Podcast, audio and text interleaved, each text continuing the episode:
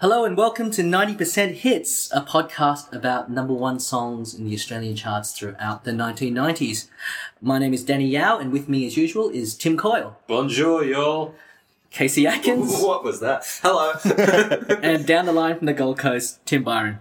Ahoy, hoy. So this week we're going to talk about yet another five number one singles in Australia in the 1990s, in particular 1991 from the 13th of April until mid-June, well, actually well into mid-June, late mid-July of 1991.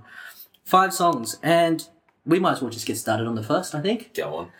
This song was number one for 3 weeks, and it's our first repeated artist. Uh-huh. And it is from the 13th of April, 1991. This is Joyride by Roxette. Hello, you fool, I love you. Come on, join the joyride.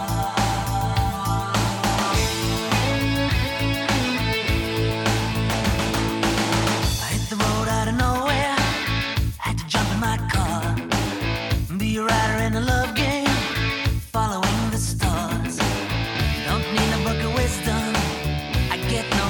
Talk at all. She has a train going downtown. She's got a club on the moon, and she's telling all her secrets in a wonderful balloon. She's the heart of the fun fair. She got me whistling a private tune.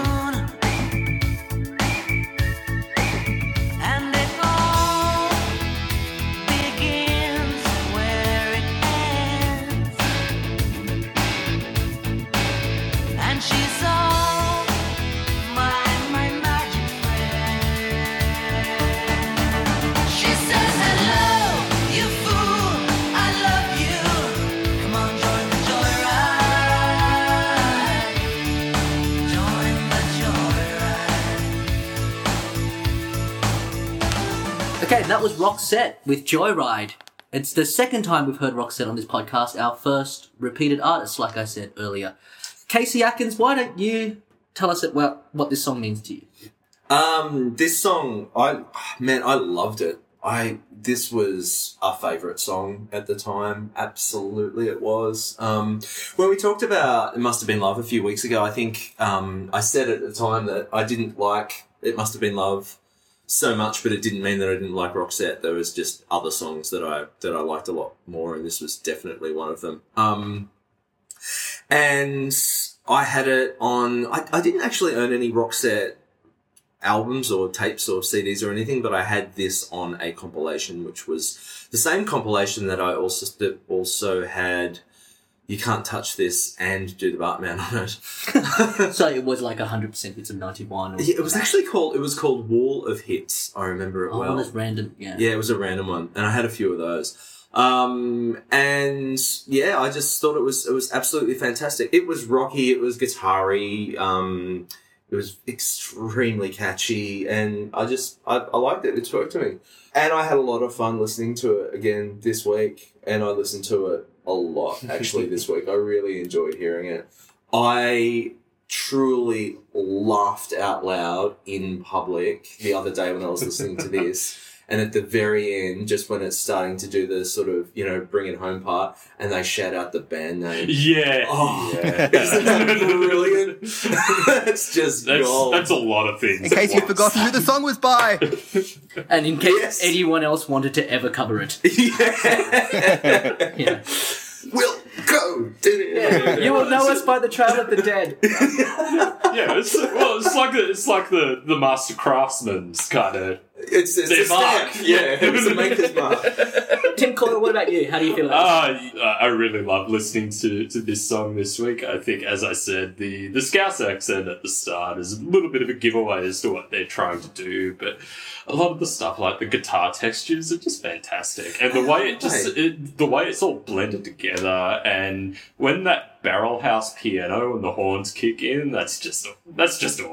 It's this is a song that I thought I would enjoy it, but I thought I would enjoy it with reservations, and I can say that I have no reservations in how much I enjoyed it this week. And I remember at the time liking it quite a lot, but yeah, it's definitely per Gessel's finest moment. Just the way everything's put together. I think, as Casey said, it's a little weird, but I love that it's weirdly put together. And just every bell and whistle, quite literally, it goes on to this. And, yeah, I just love that it's ambitious and crazy and that they shout out the band name. And, yeah, it's just a wild carnival of a song. Tim Byron, what about you? In a Wonderful Balloon. This one, I read this article last year that was in the New Yorker that was profiling Esther Dean, who's one of the sort of songwriter-y kind of people and producer-y kind of people behind a lot of the songs that Rihanna has done. Like, so she was behind S&M by Rihanna and Only Girl in the World and stuff like that. And there was a bit in that article that sort of stuck with me where the record company guy who was doing this was basically saying these days there has to be a hook in a pop song every 7 seconds. Yes, I know that quote, and I'm obsessed by that idea. Like having to work and listen to a lot of chart music and occasionally hearing, like, say, a new Rihanna single and going, do I put that to the test? And it does. It really does. Wow. Yeah, and they do have every song on the radio these days has that hook every second. So otherwise, basically, people will go, oh, that's not that great, and we'll turn it off before they get to the big hook. That apparently 7 seconds is about as long as people give it. And Roxette, they know how to make a pop song, and there is a hook this song has a hook every 7 seconds. You get to the chorus, and it's the big chorus, and she starts singing, and it's great because, like, her voice just sort of rings like a bell in a way that his doesn't, and it brings the chorus up and all that kind of stuff. But even in the verses, like, there's all these, like, little sort of nice touches, like little sort of guitar licks and stuff that would be a hook on their own, but they need to play them once. You know, there's lots of, like, it's just so brilliantly crafted, and, like, at the time, I loved this song. I think I had the Cass single, and I eventually got upgraded to the tape of the album. And on the spine of the album cover of this, of the CD, it's got "Don't Bore Us, Get to the Chorus."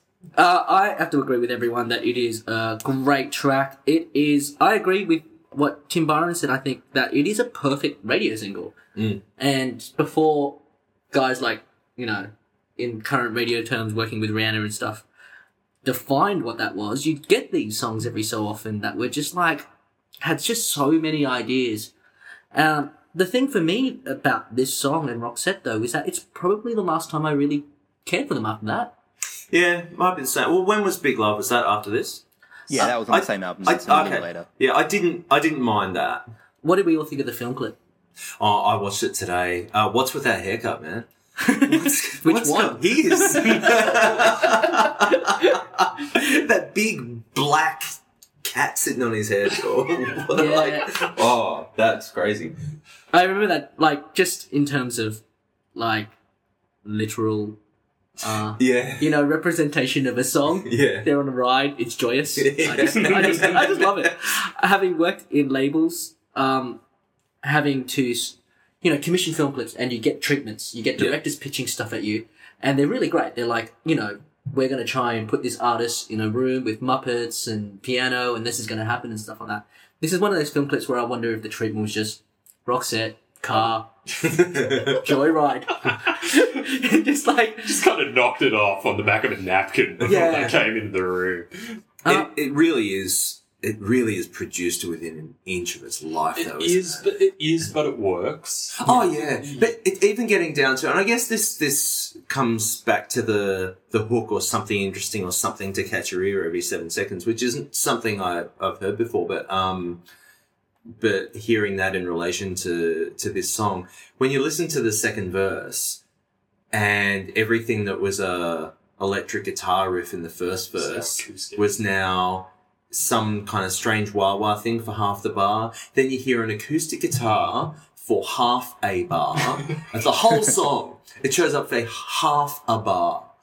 And, yeah, and so I guess that's all part of just throwing in something else to make your ears go, oh, that's different. And you just get... I think it goes back to what I was saying with the Beatles' influence insofar as that point when the Beatles were making Revolver and it was, let's use the studio as an instrument. And yeah, I could see that with this song. They're just using every trick in the book. Mm. And they do it really well. Often overproduced songs rub me up the wrong way, but this one doesn't. Yeah. So the thing that, with this song, like, There is something about the production that does bug me, like just mostly in the drums and the, like, it would be such the better song if, like, they had the sort of, you know, if this song came out 3 years later, there'd be much better drum triggers for the drum machines that would sound better. Yes, from listening to it, I was trying to figure out whether it was actually a drum machine or just a sample, like a sound replacement kind of thing on the snare. But that snare, it's not a great snare tone, and it's the same tone all the way through. And that's the one thing in the song that bugs me, but the guitar sound is great, that kind of Rickenbackery kind of thing. Yeah. It's weird because I listened to it and the first thing I... Like the thing I immediately thought of was the theme to Friends, which has like a very similar guitar tone to it. Oh, this song has that feel, which is what I call alternative music for everyone. And, you know, you have bands like Breakfast at Tiffany's and the Rembrandts, and these things had like kind of quirky but completely commercial songs. And this song is totally in that world for me. Well, this song was number one for 2 weeks in the 4th of May, 1991, and it is technically the Tingles EP, but we're going to play That Ain't Bad by Ratcat. They told me that you were really bad news. They said that you were no good for me. They told me that you were a bad person. But you seem all right to me. I love you. Yeah, I love you. Yeah, I love you.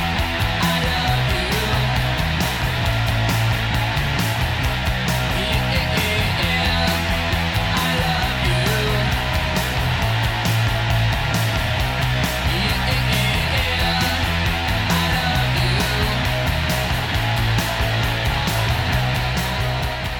That Ain't Bad by Ratcat.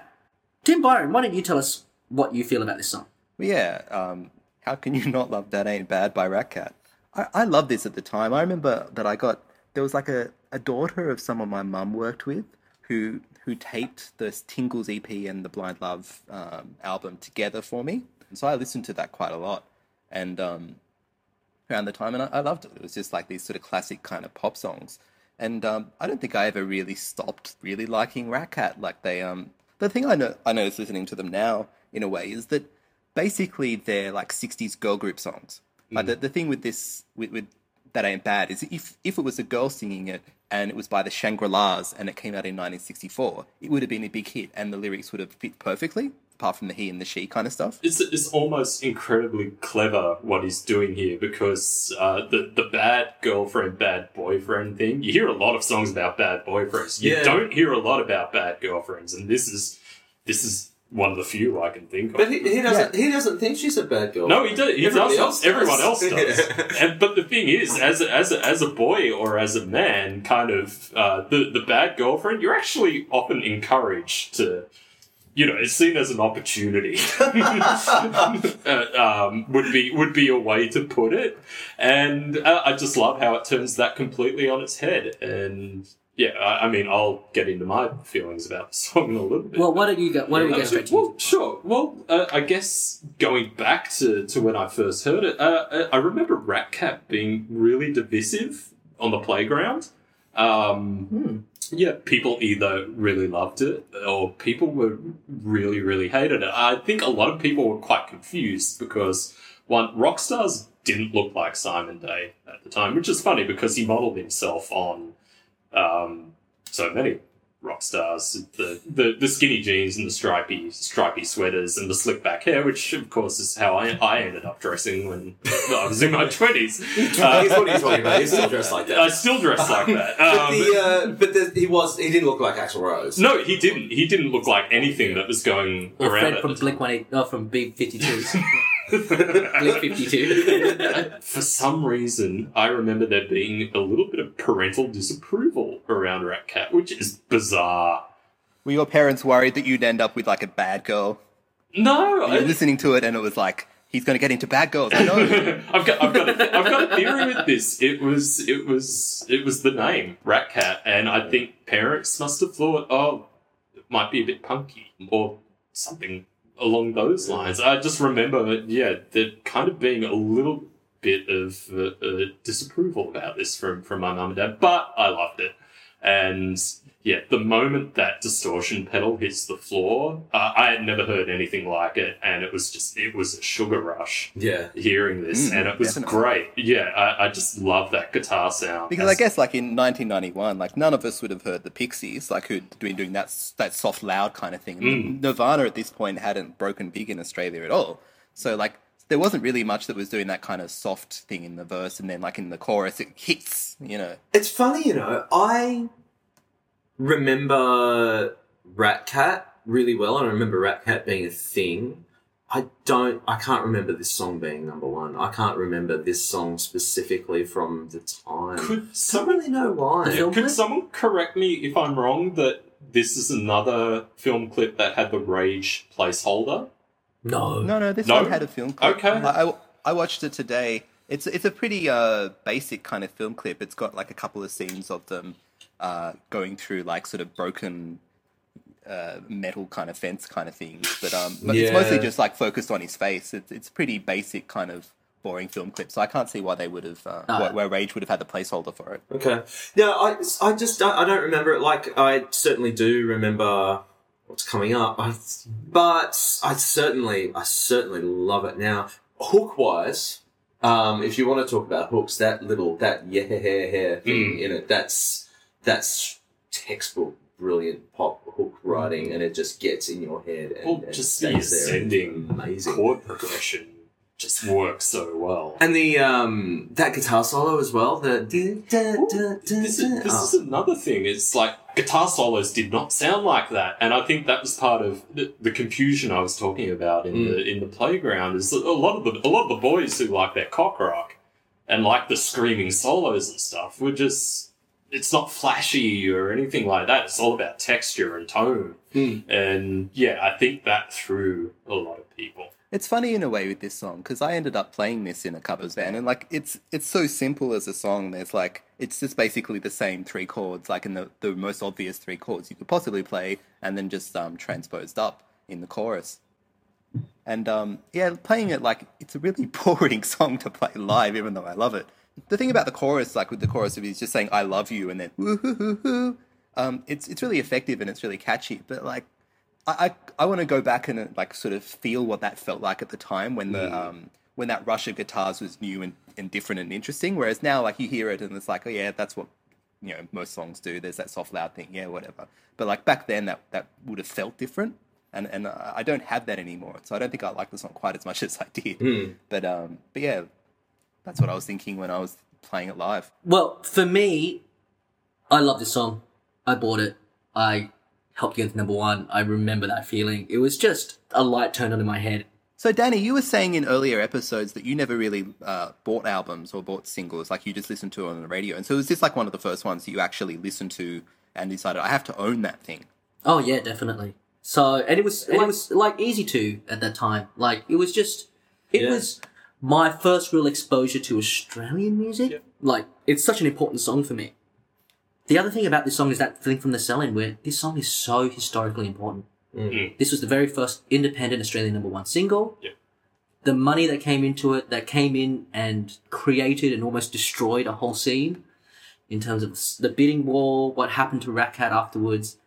This is the Australian Smells Like Teen Spirit. This is like, it is so important for me, and so important in the place in history that I think it is similar to Stranded by the Saints. You know how the only thing that anyone ever knows is that it was NME single the week before the Sex Pistols, and how this band from Brisbane, nowhere, invented punk rock before anyone else did. It's time we started having that conversation about Ratcat. Oh, yeah. It's true. You know, where they were doing loud guitars and feedback in the charts and getting it to taxi drivers and secretaries well before anyone else in Australia. And, you say Ratcat to people, people still know who they are because of these songs. I remember going to a gig, it would be almost 5 years ago now, but I think it was a Black Eyed Susan's gig where Glenn Richards and Simon Day were the supports. Really? And it was Simon Day's first gig in forever. But there were like 30 or 40 girls dressed up in black and white stripy sweaters there, which is it was endearing, but it was awesome. It's just it just took me back to kind of being a kid and seeing this for the first time and it being, wow, this is something completely out of my orbit. Well, should we move on to the next song? Ugh. Yeah, there's so many more I want to say about Ratcat and so many more questions I want to ask, but before we do that, we're going to take a short break. As the number one chart did, Daryl Braithwaite got in the charts, and at number one for 2 weeks on the 18th of May, 1991, was The Horses. We will fly, we'll high, where the cold wind blows, or in the sun, laughing, having fun, with all the people that she knows. And if the situation should keep us separated, you know the world won't fall apart, and you will free the beautiful bird that's caught inside your heart. Can't you hear her? She cries so loud, cast a wild note over water.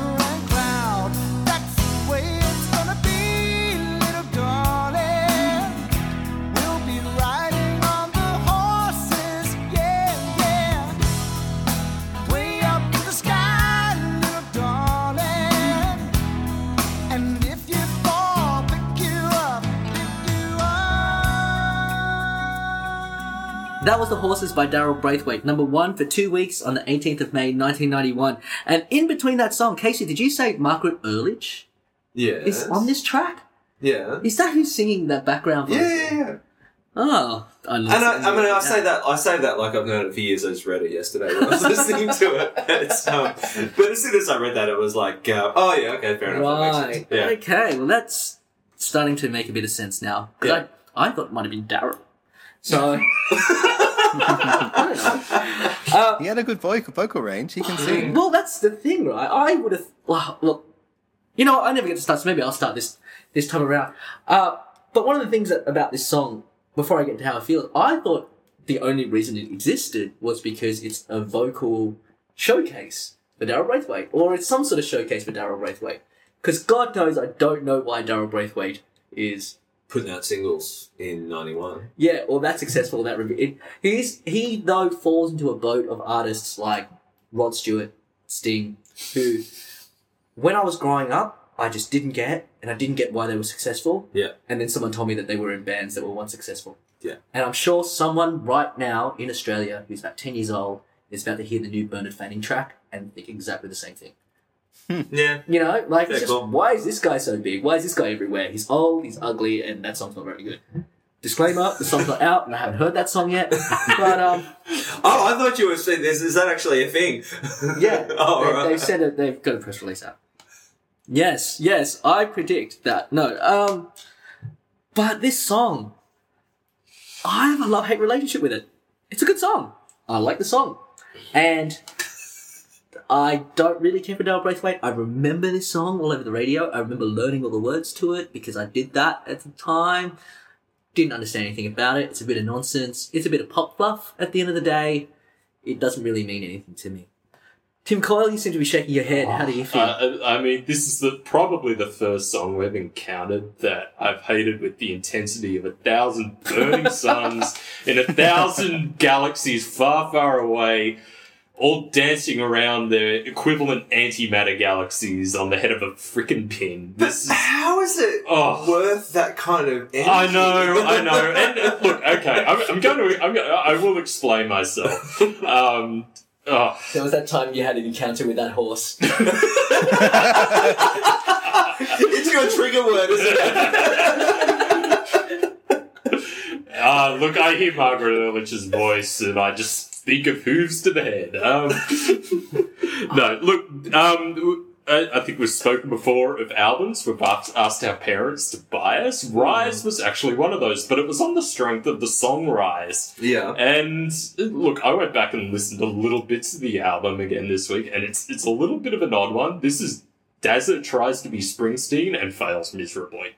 And even then, this song is just completely separate from what else is going on that album, which is kind of meant to have some kind of social conscience about it, even though it's not particularly well put together in that way. But then there's this song, which at the time I really liked, and I remember everyone really liking, and I remember the film clip of Dazza wandering around the beach in flowing white clothes and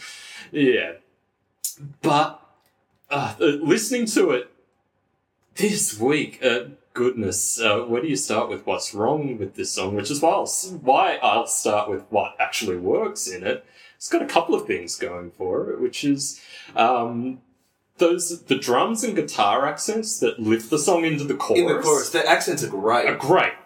That works really well, and it really places a big emphasis on that hook, which is a good hook.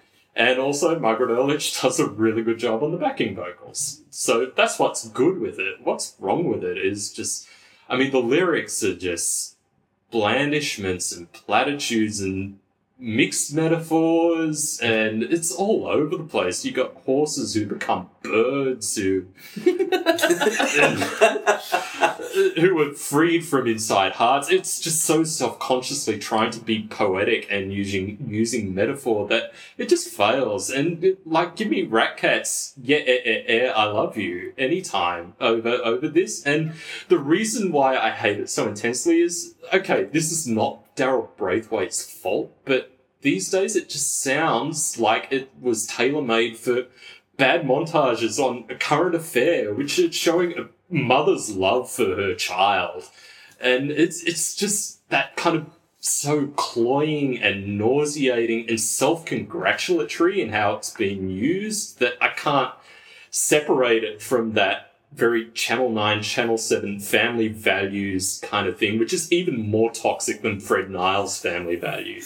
It's just the most repugnant freaking thing on earth, and it reminds me of that every time. It's not Daryl Braithwaite's fault. It's not a great song, but he didn't intend it to be used this way. But given that's the case, Daryl Braithwaite, you are the Robert Oppenheimer of Australian music. So, this is just catastrophically bad for me. And, having ever liked it is the source of the deepest shame. Well, so the next song we can talk about... Tell us what you really think. Tim Byron, why don't you tell us what you really think? I also liked it. At the time. I don't know, I remember seeing this on Rage in the morning and seeing and going, yeah, this is pretty good. And, my mum had the CD this was on. And I think, by this point, Daryl Braithwaite was mum music, as far as I could tell. There was this song and there was Rise and there was probably a couple of other singles. But, listening to it now, the production is so bad. It's just got that kind of late 80s, early 90s kind of adult-oriented rock kind of thing that's just so... It's nauseating in the way that Tim put it. And I still think it's it's got a nice melody to it. But yeah, that kind of Channel 7, Channel 9 vibe is cloying, and I just like it in the same way that Tim Coyle does. Probably not quite with 1,000 Suns. I don't think it's worth that, but yeah. Anyway, Casey, what do you think? Yeah, I liked it fine as a kid when it was on the charts. Again, I had it on... Simply the best mega number ones. Right. As opposed to simply the best non-mega number ones. Or mega number twos. Or simply the worst mega number ones. I have no active hatred for it just because I don't have the energy to really hate anything anymore. I'm getting over hating things. I just decide to like things, and I decide to either like something or just not go there. Or not. I'm just looking at the list of songs coming up for the next several weeks, Casey, and I'm going to cut this little snippet out and put that. Exhibit A. Fair enough. But that's the thing. If, outside of this context, I would just never choose to listen to that song, and I'd be perfectly happy. But I, like we spoke about before, there are some things going for it. Listening to it again, it is produced exactly how it needs to be. I agree, Tim Byron, that those keyboard sounds that are like, I don't know, what is that sound that's on all of those 80s things that's kind of like a... The electric pianos sort of thing? The sort of pad kind of thing. Like a pad thing. It's like a tubular belly, almost like a breathy thing. I don't know really what it is. But it's on a... It's quite ubiquitous, really, through this kind of music. And so that's irritating, hearing that. The acoustic guitar, that kind of cod Spanish... guitar thing, and all the little trills and the big piano. He's off again. Piano crescendos. Oh. Calm down, Tim. Calm down. It's okay. We won't have to talk about this song for too much longer. But yeah, I can see, listening to it now, I can see how it got to be number one, really. I mean, it ticks all of the boxes. There's just a dangerous blandness to it. And it's not great, but yeah, the odd thing is, and I think, Tim, you were going to talk about this, which is, it's not actually Daryl Braithwaite's fault. Yeah, so I was watching like a pay TV channel like Studio or something like that a couple of years ago, and I remember turning over and I realised that there was someone who was playing this song, who was playing Horses, and it was a weird sort of very arty kind of version of it. And like I watched it for a little bit longer and... realised that it was by Rickie Lee Jones, and I looked into it, and she wrote the song. And so Rickie Lee Jones had sort of had a hit in the late 70s with a song called Chucky's in Love, and she'd been sort of like a beatnik girl who'd hung around with Tom Waits and stuff like that. And I don't know how... So just say, she's Tom Waits' girlfriend, that's the only thing she ever did. Yeah, well, Chucky's in Love is a nice song, it's got a good sort of beat to it, but yeah... Yeah, I was very confused that she was playing this Daryl Braithwaite song. I was like, what? Why? Why? And...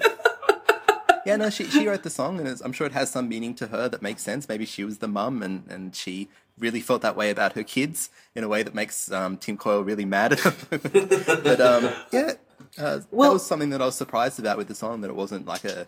It obviously wasn't like one of those sort of tailor-made, like, songwriter kind of songs that's going to, like, get to the top of the charts because it's, like, crafted to within an inch of its life. It's some song that, like, some chick wrote that someone must have liked and decided that, oh, yeah, that will work in this context. It was co-written with Walter Becker from Steely Dan. That's right, yeah. Really? Yeah, and my way into it, I was surprised, actually, that you found it on a random live clip, because...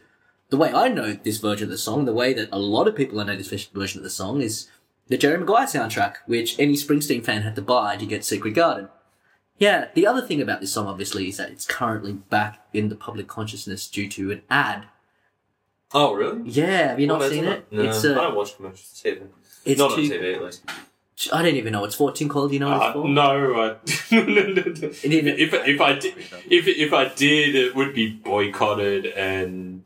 Yeah. All right. What's the episode? It's like an insurance ad or something. I don't know what it is, but yeah, there will be a link to the video on our show notes. I'm sure I'll look it up. But yeah, not if Coyle's got anything to do with it. But I mean, I think in the end, like Horses and like this and the way it is, it's very much baby boomer music. Because like if you think about it, the baby boomers in '90 were about 40 themselves. They're about the same age as Daryl Braithwaite, and they're probably going through the same kind of life stuff. It was music my mum listened to. It wasn't music for us kids. It was music for parents. Yeah, yeah, I agree with you. And maybe apart from Tim Coyle, I think the rest of us all agree with that and just sort of go, but there was a melody or something there that just sort of went, oh, it's fine. Okay, moving on, or actually moving back. Number one for just 1 week on the 1st of June, 1991. This is Ratcat with Don't Go Now. Well, I've been looking around for some kind of feeling, some kind of sensation. And you know, I can feel it all inside. I don't care where you've been and I don't care to see what you're saying. Don't you know I will be dying to be by your side. Oh, don't go now. Don't go now. Don't go now. Don't go now.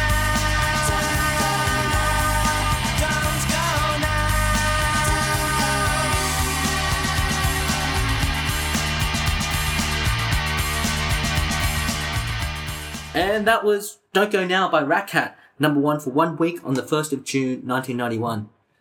Tim Coyle, I'm really interested to see what kind of emotional U-turn you do at this point, or if you get hurt doing it. Why don't you tell us how you feel about this? It's probably the most pronounced one you'll ever see. Look, this song is amazing. And it was amazing at the time. I kind of spoke about That Ain't Bad, the sugar rush of that. Well, this was just that times 200.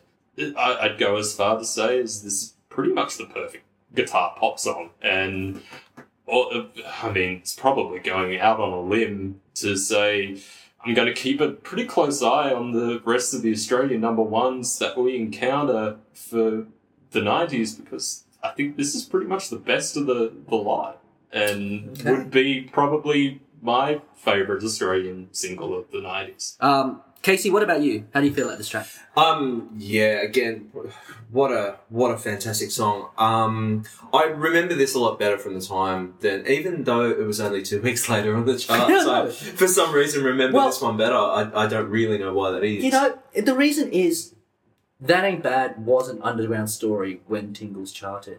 And by then that set the stage for the Blind Love album. Okay, yeah, so that I guess does make a lot more sense. So I remember this actually really quite well from the time, and I remember liking it a lot. I loved listening to it again this week. It's funny though, because Ratcat, hang on, wrong one. Bat dog, elephant lizard, roach fin. Oh, no, we will probably get there actually.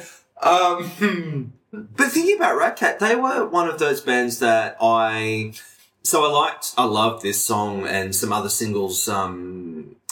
Holiday was another one I remember liking a lot, and other bits and pieces, but I didn't actually get into Ratcat as a band as much as I did some other bands and some other Australian bands around the time as well. And Ratcat have been one of those things that I've kind of gone, like, looked back on. And some other people, because they're maybe a couple of years older, remember being well into Ratcat, and I just remember hearing the singles and liking them, you know? Mm. And it's only now, in the last couple of years, you know, I went and saw them do that Blind Love show at the Factory Theatre last year, and then with this coming up, seeing that they had 2 number ones in the space of a month, realising just how huge they were. I enjoyed it a lot. What about you, Tim Byron? So this song I loved just as much as I loved That Ain't Bad. I mean, it's a funny song in a way, because I think, like, this song is the better song in terms of melody and in terms of sort of feeling of the song and stuff like that. It's the one that's sort of more well-crafted. Robin Sinclair, who co-wrote it, knew what she was doing. And But lyrically, it's a lesser song, I think, than That Ain't Bad. Like, That Ain't Bad has that very clever kind of reversing of perspective, whereas this one's just sort of more of a standard love song, except for that opening line, which is awesome. Like, I've been looking around for some kind of feeling, some kind of sensation. That's such a like a punky kind of feeling. Like, I want something more. I want the rush, and that's the great thing about the song. But the rest of the lyrics are a bit meh. But I loved it at the time, and it's one of my favorite Ratcat songs now.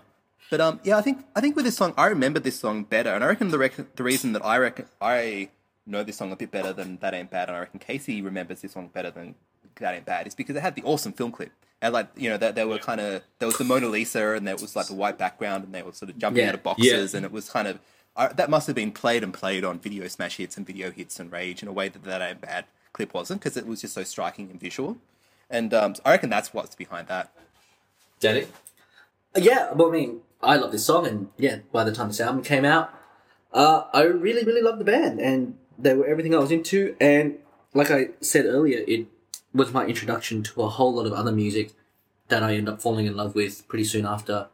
That led me to bands eventually like UMI and stuff like that, but Hummingbirds and on one hand, but then also the Ramones on the other hand, and all these sort of, like, all the covers and stuff, and they did all the other songwriters and stuff that they brought in. Got me the whole Half a Cow scene, so I really, really love the band. Right. One thing I will say, though, which I feel like is different from everyone else, Ratcat has not dated well for me. Yeah, it's interesting, because I've kind of gone the other way. Like I said before, was not necessarily a fan of the band. I liked the songs. But if I'm being completely honest, I liked these Ratcat songs at the time, I liked the Roxette songs at the time. Yeah. To be honest. Now, I I look back and have a deeper appreciation for what they are, what they did, and the records on the whole. Whereas now I listen to a Roxette song and I, you know, have a smile and giggle and it's nicely put together and it takes me back to that time. Whereas, you know, Ratcat is it's deeper than that for me now. There's some kind of emotional involvement. Yeah. But see, that's the thing. For me, as the years go on, other people were doing that better. Ratcat got to number one because Simon Day was a good-looking kid. Who was doing it better? Yeah, who was doing it better? Oh, like early Lemonheads, Hummingbirds. Mm. You know, like, and that's all stuff that I didn't know at the time. But as the years go by, you know, that fuzz pop stuff that a lot of bands were doing. Yeah. In Australia, got to number one. And I think, yeah, they give them credit for that. The songs are really, really good. But I guess when you take it away, yes, it's better than Roxette. But, yeah, it just isn't... in the way that Smells Like Teen Spirit, which I said before, is just one of the greatest singles of all time. That ain't bad. And Don't Go Now is just sort of really good pop songs. Mm. I think the thing that about them that they have, that the Hummingbirds and the Lemonheads don't... like, who sort of make similar-ish kind of music that don't have... It's just like the level of simplicity and the level of a big dumb hook in these songs. Like the Hummingbirds were always slightly more adult, and they always had slightly more kind of subtlety there. Whereas this is just big dumb and kind of in your face in there. And there's something about that kind of big rush, that kind of sugar rush, which is a real proper interesting thing that makes it different to those and makes it good in a way that those aren't. Though those, like, you know, have more lasting power in other ways. Of those three songs then, That Ain't Bad, Don't Go Now and Baby Baby, which were the three big songs that everyone remembers, well, or you can remind Casey of, what do you choose? Well, it's difficult. I've got to settle on Don't Go Now. Just from listening to it this week, it was... You know, I wanted to walk around like Judd Nelson at the end of The Breakfast Club with fists raised in the air all day from listening to this. It is joyful. It is pure joy for me. And yeah, it's probably the first song we've listened to in this exercise. I've enjoyed a lot of things so far, but this is the first one that just kind of tingles down the spine. So to speak. Yeah. I'm glad you said this fine. Casey? It's funny because out of the two that we've listened to tonight, I would have picked Don't Go Now, but now Baby Baby's been dropped into the mix. That's it's hard because I'd need to go back to listen to Baby Baby, which I haven't done this week. For that reason, I'll say Don't Go Now. What are we doing picking our favourites? We shouldn't be doing that until the end of the show. Tim Byron, what about you? What song, out of those three songs, what would you choose? Don't Go Now. I think that's the thing that I was actually specifically trying to get to, which is I think at the end of the day, Don't Go Now is probably their masterpiece. Mm-hmm. Way better than That Ain't Bad. And if they had that song... I don't know that it's way better. No, in terms of... I think they're both good songs. Like I said before, Don't Go Now is the one that has the better melody and the better sort of feeling about it, but That Ain't Bad has the better lyrics and the better kind of... You know, it's got sort of more meaning in the song in that kind of way. So they're kind of like up and down. Like they're similar. They're not like one's way better than the rest. No, not way better, but I guess it's just the one that if you had to sum up Ratcat in one song on a compilation, it would be Don't Go Now. Mm. I think it really is. I don't know. But that's the irony, which is That Ain't Bad has the better story. But I don't know. It's just a better song for me as well. I mean, another thing just... Quickly to add, Simon Day and Simon Day's voice. Now, Simon Day, I wouldn't say is a great vocalist, but he always got great vocal performances. And a big part of connecting with this as a kid was that he was someone singing in an Australian accent. And it wasn't just, I mean, I'd heard people singing in Australian accents before, Peter Garrett. Being Daryl Braithwaite. So yeah, it wasn't a new thing. It wasn't revelatory in that way. But Simon Day sounded like the teenage boys who I grew up around, who were a bit older than me. He spoke with the same accent as them, and also the way he sang these songs, he sounds like a man besotted. You believe this man when he's saying I love you, or, don't go now. He's utterly convincing when he sings these songs. So, maybe not a great vocalist, but just could dip in and get those performances at will. And yeah, I just, it's interesting because it was the first time I was really exposed to an Australian voice that I could connect to in that way. Okay, moving on to our last track of the night. This song was number one for 5 weeks. Shit, really? From the 8th of June, 1991, taking us well into mid-July of 1991. This is Olivia Newton-John and John Travolta with the Grease Magnets. Well, this car is automatic, systematic, hydromatic. Why it's a greased lightning? Greased, greased, greased lightning. Greased, greased, greased lightning. Greased, greased, greased lightning. Greased lightning. I got chills, they're multiplying, and I'm losing control. Cause the power you're supplying, it's electrifying, it's electrifying, it's electrifying. You better shape up, 'cause I need a man, and my heart is set on you. You better shape up, you better understand. To my heart I must be true. Nothing left for me to do. You're the one that I want. Honey, the one that I want. Honey, the one that I want.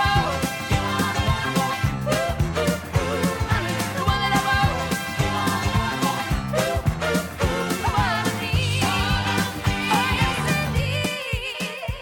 Like, so that was the Grease Megamix with Olivia Newton-John and John Travolta. And before we really get into it, and just because I want to shoehorn the work of Phil Ramone, who sadly passed away by the time you'll hear this, did anyone hear the reunion record between Olivia Newton-John and John Travolta that happened last year?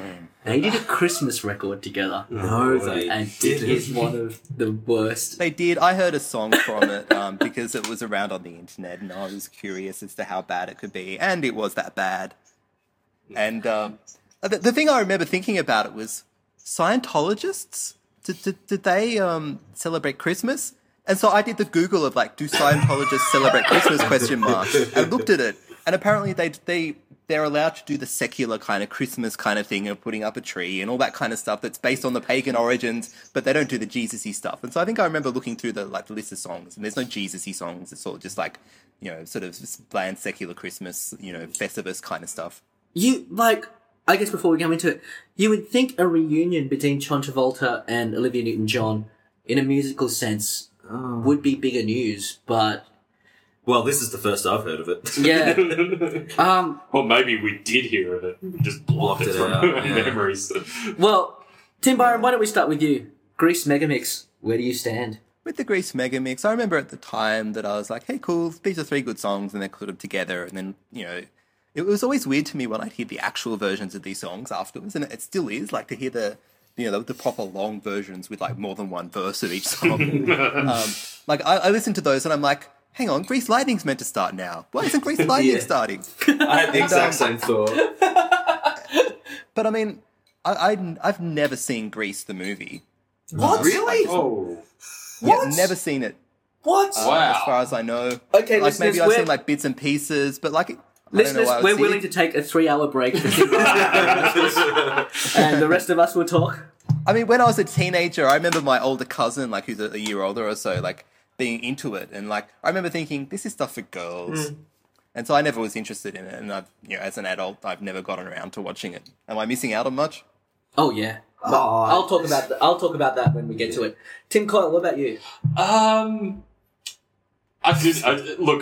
didn't love Grease at the time, and I think in my, and well, some might find this hard to believe, but in my younger and more cynical days, part of me liked to think that Carl Perkins drove his Cadillac off the interstate when he managed to hear a Grease song when it came on the radio, kind of thing. Yeah, the poor man must be turning in his grave that this is kind of what his legacy was. But I've softened on that. And look, it is what it is. It's just, it's kind of, you know, for what it is, it's well put together as a pastiche of that 50s thing and 50s nostalgia. It's of a period of time in music that I love and I'm fascinated by, even as a kid at the time, although my personal choice was reruns of Happy Days for that kind of thing. And as a kid, Grease was... my younger sister was very, very into it, and therefore I hated it. But, yeah, as Daryl Braithwaite hate, or...? Not quite. Yeah. It's no. Not 1,000 Suns, maybe two. No, yeah, maybe two or three. Did you know that it was originally going to be Henry Winkler instead of John Travolta?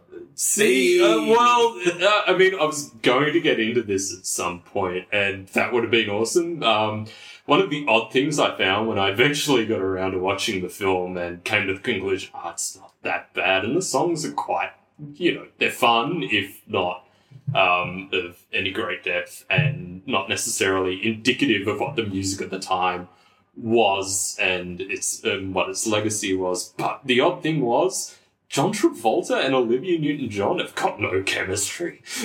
And some people will disagree with me on that, but yeah, I found it a little awkward in that regard. It's like, these two people aren't really interested in one another. I think there's a good reason why John Travolta wasn't that interested in Olivia Newton-John. Our lawyers have advised us that this is only a theory. Okay, Casey, what about you? So, in terms of remembering from when this was a hit, like when this particular thing, whatever it is, was a hit, it was... I remember it so well. I have this memory of... school discos and all of that kind of thing where this just was big. Malignant. I don't know. But it was one of those huge things. But in that way, it was kind of like Love Shack. It was just one of those songs that was just everywhere and everyone loved it and was played all over the place. And it's funny that, Tim Byron, you said what you said about when you hear the songs individually, it's kind of, it's surprising. You go, it should slow down now and go into, and morph into Summer Lovin'. What's going on? And I had the exact same thought. One thing listening to it this week, You're the One That I Want's a great song. That's really, really good. It just, it surprised me at how nicely put together for what it is, for a song in a musical, how nicely put together that was. The other big shock, that because I went and listened to both You're the One That I Want and Grease Lightning separately, I didn't bother with the other one. But did any of you guys listen to Grease Lightning separately? Not this week, but I know the song very well. I love the song. Are you talking about how rude it is? Yes. Yeah. It's the whole joke of it. I did not realise... Girls will creep. I did not realise that he was singing Pussy Wagon. I didn't know until this week. And then, so you know that Anne Bragan, she's a real pussy wagon. And then when I listened to the real version, there's another thing that they actually cut out for the Grease Megamix version, where in the first verse... where they've cut back in the Pussy Wagon line instead of where he really sings, "This ain't no shit, you're going to get a lot of tit." Yeah. I just was like, what? There is also, and yeah, for me it's kind of the one thing that's, like, it has soured the Grease thing for me. And, I mean, not in the way that... 9-year-old boy is soured against it insofar as it's girls' music. But yet, Tell Me More, Did She Put Up a Fight? That's not cool. Yeah, it's I thought just, that too. Yeah. Really? I can't. Yeah. Yeah. Sorry. It's a bit. Well, I'm not even asked that question. I'm not even sorry about it. I mean, that's just. Yeah. I can't get past that particular line. And I couldn't get past it this week. Oh, I think it's a different context. That line is about, did she play hard to get? And I think that's what it is in the film because of what happens with the action. And also the character who says that gets slapped. So isn't the thing about the film is that the film is quite bowdlerized compared to the musical that it was based on? Yes. The musical is quite a lot darker. Okay, look, let's get into my thoughts on this. I love Broadway musicals. It is something that I'm very passionate about. Grease is one of the very, very, very, very, very few where the film is a lot better than the musical. Mm. The musical is terrible and it has different songs and it's trying... And if you say that, yeah, there is some degree that it's trying to be darker, but it doesn't work. It's an odd mix of trying to be dark and trying to be fun. Like, some of those songs do exist in both worlds, but... It doesn't work. And the film, they just went, you know what? We'll just go for the joy and the rudeness and the fun. Yeah, I think they really simplified it. Yeah, the musical was set out, it was a little ambitious. This is also the dark side of rock and roll in the 50s. And they don't get it. They really don't. And the film makes the right choices in that regard insofar as let's just make it a nostalgia piece. Yeah, exactly. It wasn't quite like that. It was just kind of trying to be West Side Story. You know, where there's knife fights and people swearing and, you know, and a bit of violence on stage and it's about the streets and stuff like that. And they tried to put that into Grease and it didn't quite work. Grease Megamix? Look, yeah. I love Grease. I think it is a wonderful musical. It is, and it's not really the place to go into it. But, and I love all the songs and it's interesting hearing you guys say, oh yeah, the one that I want out of context is really great. I listen to those songs all the time. Like, and those songs are amazing. And I want to talk about some of the great versions of those songs down the line. The Grease Megamix is an abomination. Yes. It is just the worst. And the other thing around this time that I want to bring up is Jive Bunny. Yes. These really fantastic songs written by really talented songwriters that really sort of told a story. And they just cut out bits of it that sound good to make it. And it's just like, it just... Would you know who did the Megamix? It was Stock Aitken Waterman. Oh, I'm assuming just a computer program, really. The computer program... Well, you're not far from wrong. Oh, but it just, like, misrepresents the song. And I'm not sure, I think you guys aren't as big musical fans as me. But, like, imagine just going, well... My Fair Lady's great. Why don't we take the three danciest songs and mix the choruses together? But isn't that the overture? But like, or, you know, or like, let's take, you know, The Dark Side of the Moon's a good album. Why don't we take the three choruses that then everyone knows and mix them into a song together? Yeah. But it's curious. It'll make you hate Dark Side of the Moon forever if that song is number one as well. Well, I think the curious thing is this comes at the high point of what we were talking about earlier as far as baby boom and nostalgia. And yeah, I think that's got a role to play here insofar as... Yeah. So my question is, why did this even happen? Was this around a re-release of Grease? Or yes, so they re-released it on VHS. Okay. Yes. I think there's something about Grease that it does this thing which My Fair Lady doesn't do, that Sweeney Todd doesn't do, that other musical doesn't do. And even for some reason West Side Story doesn't do, which is teenagers love it.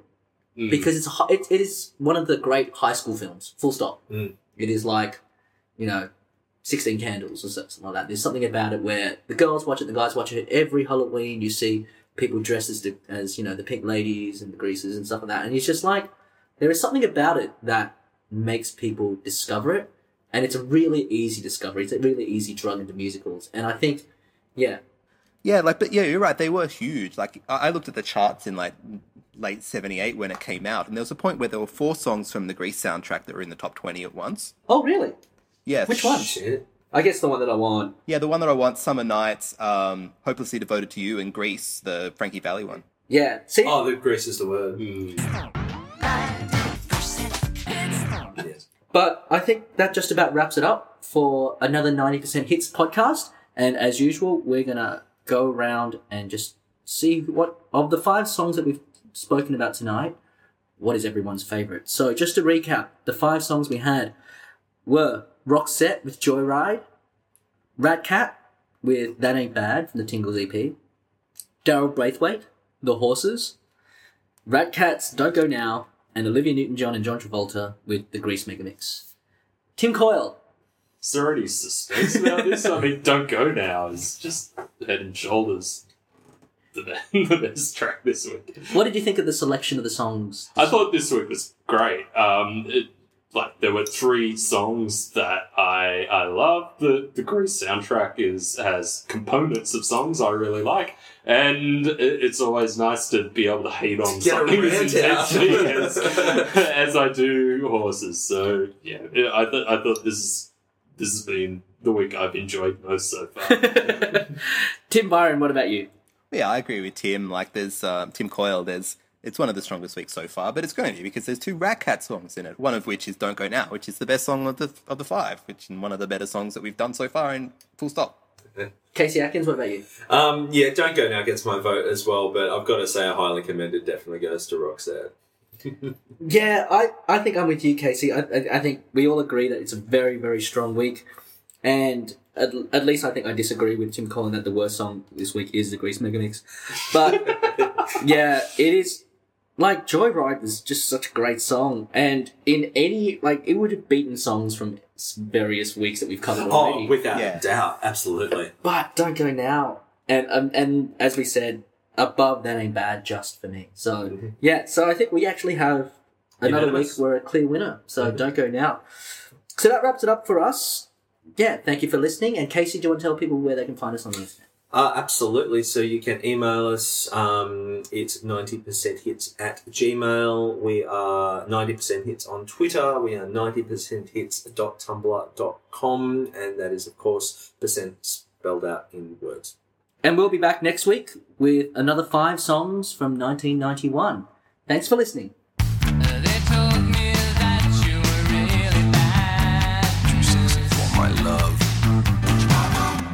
Not everything's singing, you know. The only important thing these days is... Let's get the big difference with C and R.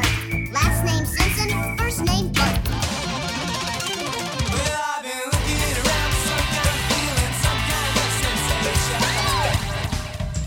Get down, get down. Yeah, let's get on down. No, it's true. Everything I...